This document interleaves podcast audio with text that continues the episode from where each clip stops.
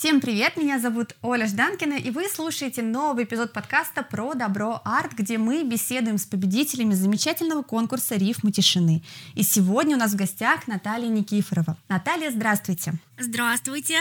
Наталья, скажите, пожалуйста, как вообще вы оказались в поэзии? Знаете, это очень такой сложный момент, потому что я про себя никогда не могла сказать, что я прямо оказалась в поэзии. То есть меня окружают прекрасные люди, творческие, замечательно они пишут стихи, тексты, сказок, песен. А я где-то так, я присматриваюсь, и иногда я так где-то что-нибудь такое сказала в рифму и опять замолчала. Это очень забавно, потому что вот у нас было 10 финалистов, с 9 финалистами мы записываем подкасты, и мне кажется, что 9 человек нам сказали: я вообще не поэт, нет, вот я как-то, я около того, при том, что у вас замечательные стихи, вы прекрасно пишете, многие, я надеюсь, что вы познакомитесь еще лично с ребятами, многие прям, совсем поэт, и все такие, я чуть-чуть, в общем, это скромность, и мы с Ваней решили, что, наверное, наш подкаст еще имеет такую небольшую цель как-то вдохновить и, не то чтобы убедить вас в том, что вы поэты, но немножечко вам на это намекнуть, что вообще-то. И это все, ого-го, как многого стоит. Мы сегодня, к сожалению, без Ванечки. Ванечка у нас временно выпал из обоймы, мы будем ждать его возвращения. Но я надеюсь, что мы все равно хорошо побеседуем, даже и без него будем чувствовать его поддержку на расстоянии. Наталья, а вы из какого города? Я из Петербурга. Прекрасно. Мы можем рассчитывать на то, что 24 сентября вы сможете прийти на отчетный концерт? В Петербурге, да. Я бы с удовольствием. Прекрасно, хорошо. Тогда это мы с вами отдельно еще обсудим обязательно. Скажите, а что вас подвигло принять участие в таком конкурсе? Все-таки он достаточно необычный, и мы его позиционируем не столько как литературно-поэтический конкурс, а сколько как инклюзивный.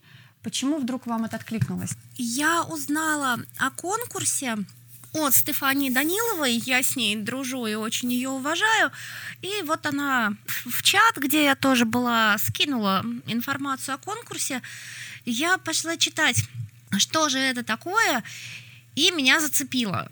Просто захотелось быть к этому причастной хоть как-то. Это вообще первый раз в моей жизни, когда я что-то срифмованное отправила прям на конкурс. А здесь я поняла, что мне хочется хоть чуть-чуть, хоть как-то хоть какое-то отношение к этому иметь, потому что это очень круто, это очень здорово, это очень отозвалось. Я, помимо всей прочей своей деятельности, я директор фонда помощи жертвам насилия.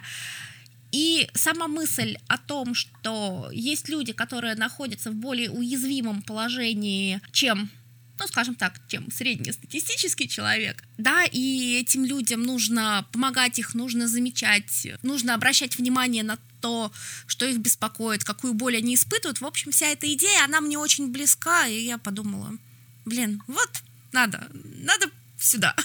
Это фантастика, это просто фантастика. Я сейчас в шоке, потому что, на самом деле, какое-то время назад мы активно пытались выходить на разные фонды как раз помощи жертвам насилия и хотели делать какие-то совместные истории.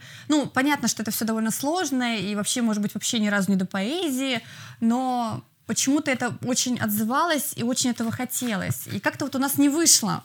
Может быть, то, что вы приняли участие в этом конкурсе, вообще только самое начало какой-то огромной большой истории, да. Это было бы здорово, как минимум у нас есть история одна уже о нашей деятельности, как одна девушка, занимаясь, с нашими психологами, тоже общаясь в наших чатах поддержки, она поверила в то, что она действительно может писать стихи.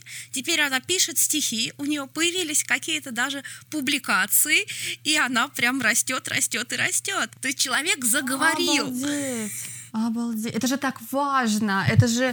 Просто, иногда поэзия лучше всякой психотерапии. Мы, думаю, знаем это все не понаслышке. Это же так важно, чтобы прорвало, чтобы можно было.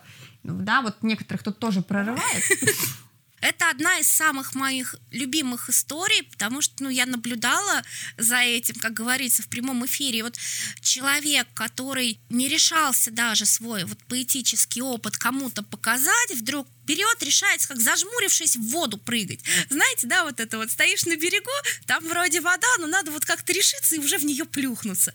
И вот он так берет и делает свой паблик со стихами, начинает их выкладывать и начинает писать все лучше и лучше, участвует в каких-то мероприятиях. И вот сколько, 2, наверное, года прошло уже, скоро будет 3. Я смотрю, я настолько любуюсь. Это завораживающее что-то. Это до мурашек, честное слово. Спасибо вам за то, что вы делаете. Это же так круто. Господи, жалко, что есть, к сожалению, поводы, да, существовать таким фондом, существовать таким проектом, но это так важно, что вы есть. Все, у меня закончились все мои вопросы, потому что я теперь думаю просто о том, что вы делаете. Это фантастика. Ну и, конечно, я вас поздравляю, что надо же первый конкурс, на который вы решились отправить свои стихи, и тут же победа. Все не просто так, честное слово. Я считаю, что это все знаки. Да, это было неожиданно, но очень круто. Я маме сразу рассказала. Я говорю: мама, смотри, маме нравится. О, это тоже очень важно, потому что моя мама никак меня не принимает как поэта, она думает, что это все какая-то ерунда, чем ты там занимаешься, и когда уже, я ее приглашать стала на какие-то крупные мероприятия, смотри, мама, как это красиво, смотри, мама нас слушает, смотри, мама нас любит, мама такая: ну ладно, может, я ничего не понимаю. В общем, я вас поздравляю. Спасибо большое. А как вы считаете, вообще поэзия, она для чего дана миру и нам? Наверное, прозвучит банально, но первое, что пришло в голову, поэзия нам нужна для души. Во-первых, это просто красиво. Во-вторых, это тот способ говорить с миром, с людьми, с самим собой, который, я не знаю, если я не могу представить себе мир без поэзии, то есть как это так? Вот если вдруг все поэты куда-то делись, что тогда останется? Мне кажется, мир не может без этого существовать. О, это очень здорово звучит. Знаете, если представить каких-нибудь самых древних людей в какой-то там глубокой предревней древности, да, у них еще письменности нет, но у них уже есть поэзия, когда, например, древняя мама начинает убаюкивать древнего ребеночка и напевать ему какую-то древнюю песню в ритм. Без этого невозможно. Как иначе? Это заговор, огромный заговор. Может быть, если представить такую историю, что в какой-то момент весь наш мир немножечко заболел, то поэзия — это какой-то магический такой заговор, которым можно нас всех вылечить. Как мне это откликается? Я хочу однажды написать научную работу, где я прям обосную, что поэзия — это магия. Магия слова, ритма, что мы своими прекрасными словами как-то очень правильно колышем этот мир. Вибрации, да, слово — это волна, там звук, вот это все. И совершенно не зря молитвы, они же были рифмованные, да, всякие там действительно заклинания, все вот это вот, оно все в рифму, потому что это так работает. И поэтому, мне кажется, поэт должен нести огромную ответственность за то, что он говорит, за то, что он в мир выдает. Отсюда у меня к вам вопрос следующий. Как вы считаете, поэзия, особенно современная поэзия, она про добро? Я думаю, поэзия, она про не то, что про категорию добро-зло, она про то, что в нас болит. То есть, если взять обычного человека, да, и посмотреть на его какую-то, может быть, ранку, да, оттуда польется кровь. А если ты видишь раненого поэта, возможно, у него из раны льются стихи. Да, поэтому мне кажется, что поэзия, она про то, чем мы наполнены, что нас сейчас волнует, что у нас болит, оно прорывается, оно не может оставаться, оно не может жить под кожей, а стихи не умеют гнить, поэтому они прорываются наружу. Тогда вопрос. Вот мы с Ваней очень часто на эту тему спорим, потому что, никак не могу заменить это слово. Я топлю за созидательную поэзию. Мне кажется, что, поскольку мы несем ответственность за то, что мы говорим и делаем, то было бы здорово, если бы поэты несли, созидательную поэзию в мир. чтобы от прочтения наших стихов люди не хотели выходить в окно, чтобы мы делились каким-то опытом, пережитым, да, болью, но всегда показывали какой-то выход и какой-то свет. Ваня же считает, ну, по крайней мере, часто об этом говорит, что почему бы нет, поэт может делиться болью. Ну, во-первых, ты понимаешь, что ты не одинок, да, у кого-то тоже есть боль. Довольно много сейчас в андеграунде, разумеется, достаточно негативной поэзии, которая... Ну, ты прям слушаешь, и у тебя волосы дыбом, там какие-нибудь, не знаю, несчастные дети, раненые собаки, и мир полный ужаса и тьмы. И это то, о чем болит, это то, что у человека на душе. Вот у меня даже вот ребенок согласен. А как вы считаете, как должно быть, как правильнее? Если вообще это возможно, да. Я не знаю, возможно или нет. Вот если, ну, так честно и прямо от души, мне ваша позиция ближе. Ага. Мне вообще хочется, чтобы мир был наполнен какими-нибудь добрыми сказками, историями о том, что в нас, в человеках, есть лучшего вообще. Чтобы ты так читаешь и потом думаешь, блин, черт возьми, вот можно же так, значит, все получится и...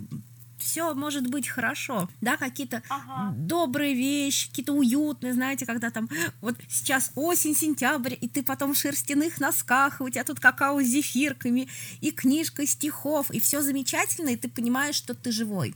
Это было бы круто. Вот, но я могу представить вот это состояние просто, когда тебе настолько больно, что это надо хоть как-то куда-то выразить, просто потому что, ну, иначе не получается.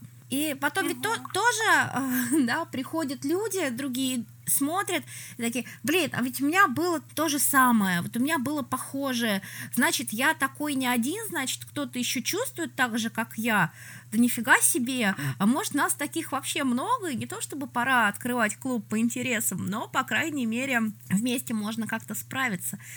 Возможно, дело не только в написанных стихах, но и в том, что к ним прилагается в виде всего остального человечества. Сами по себе, я почему-то сейчас представила, как стихи сами по себе разлетаются, летят куда хотят такие, приземляются куда ни попади, и все, делай, что хочешь. Ну вот я прилетела, читай. Это очень красиво, очень образно. Это все осень, сейчас листья начнут падать такие рыжие, красивые. Это точно. Надо писать стихи на листьях, и пускай падают. Пускай. Мы, кстати, вот буквально я недавно, поскольку вернулась с Байкала, у меня была мечта, и я удивилась, когда ее поддержали. Я хотела читать озеру Байкал стихи. Я говорю, давайте мы соберемся, поэты, и почитаем. Потому что вода запоминает, это же тоже там доказано, да, что вода запоминает информацию, которую мы там на нее наговариваем. И если это что-то позитивное, то вот она это позитивное дальше понесет. И меня поддержали местные поэты, такие же сумасшедшие. Мы, правда, приехали и, правда, читали озеро. Прям вот вода, вот мы. И мы читаем что-то хорошее, светлое, доброе. И я очень надеюсь, что эта вода, не знаю, будет, что ли, омывать потом берега и делать людей, которые купаются, лучше. Вот так же и листья. Может быть, мы будем писать на листьях стихи, отправлять их просто дальше, не знаю, в землю. И... трава, по которой мы будем ходить в следующем году, будет делать нас добрее. Мне очень хочется верить, что это так работает. В любом случае, это очень красиво. У меня есть правило, что надо верить только в добрые приметы. Вот в плохие не надо верить, зачем? А вот в добрые обязательно. Так же, как и гороскопы. Я когда читаю гороскоп, я тоже всегда смотрю, думаю, о, вот это хорошее, это точно про меня. А вот все, что плохое, это не про меня, это все какие-то враки вообще. Кто там в это верит?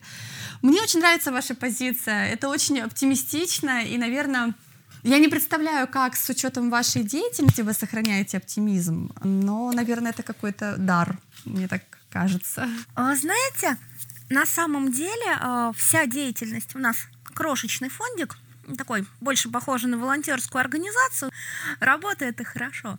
На самом деле вся наша деятельность, она дает огромный простор для оптимизма, потому что на каждый случай какого-то невероятного трэша, да, который мы пишем, там, в соцсетях рассказываем, на каждый случай приходит значительное количество людей, которые готовы помогать. И каждый случай какого-то невероятного трындеца, он показывает нам, что хороших людей больше. Вот вся эта деятельность, это про то, что люди, они, в общем-то, хорошие и отзывчивые. Да, случается иногда какая-то совершеннейшая, я даже не знаю, как это сказать, цензурно, там цензурно не получается. В общем, тут то, что должно быть запикано, вот когда вот это случается, да, может показаться, что все вообще беспросветно, люди, что вы творите? Почему мы вообще вот там с каким-то условным товарищем, как мы вообще можем принадлежать к одному биологическому виду, пожалуйста, нет. Но на каждый такой случай приходят люди, говорят: о, я могу помочь вот здесь, я могу помочь вот этим, я могу сделать вот так. И получается, что хороших людей больше. Люди отзывчивые, люди приходят помогать, люди поддерживают. Это классно. Господи, я правда до сих пор вся в мурашках. Это... От вас такой свет идет прямо на расстоянии. Это очень круто. Очень. Спасибо вам большое. Спасибо. Что, по вашему мнению, вот что такое добро? Лично вот ваше определение, что такое добро? Сложно. Интересно и сложно. Добро, точно знаю, сможете представить. Это что-то похожее, вот когда лето, часов 6 или 7 вечера, и вот этот такой уже полувечерний, но солнечный свет, и он подсвечивает пыль в тихой библиотеке.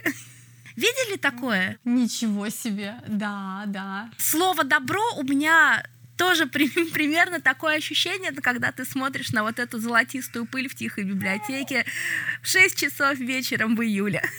Ничего себе! Пожалуй, более точного определения у нас еще не было, более конкретного. Сложно. А хотя, по идее, нас же учат с самого детства, что есть добро, есть зло, и... Вот мы спрашиваем этот вопрос уже 2 года у людей и понимаем, что нет, у нас определения добра нет ни у кого. Оно настолько у всех разное, и все такие: как-то это очень сложно. Я вот малышке, ей год, я уже пытаюсь ей объяснять, что вот это добро, вот это зло. А определения тоже нет. Удивительно, совершенно удивительно. Спасибо вам огромное за то, что вы делаете. Спасибо за ваше творчество, за эту беседу. Я думаю, что мы можем потихонечку закругляться. Я буду очень ждать встречи с вами. Лично буду ждать встречи 24 числа. Все пришлю, всю информацию пришлю. И надеюсь, что это правда начало какой-то большой и доброй истории. Спасибо большое. Мне безумно приятно. Это очень здорово. До связи. Будем на связи. Я тоже с нетерпением жду 24-го. Эпизод подготовлен в студии подкастов «Мир да Лад». В этом сезоне подкаст выходит при поддержке гранта, представленного благотворительным фондом «Анастасия». Подписывайтесь, ставьте лайки, рекомендуйте нас друзьям.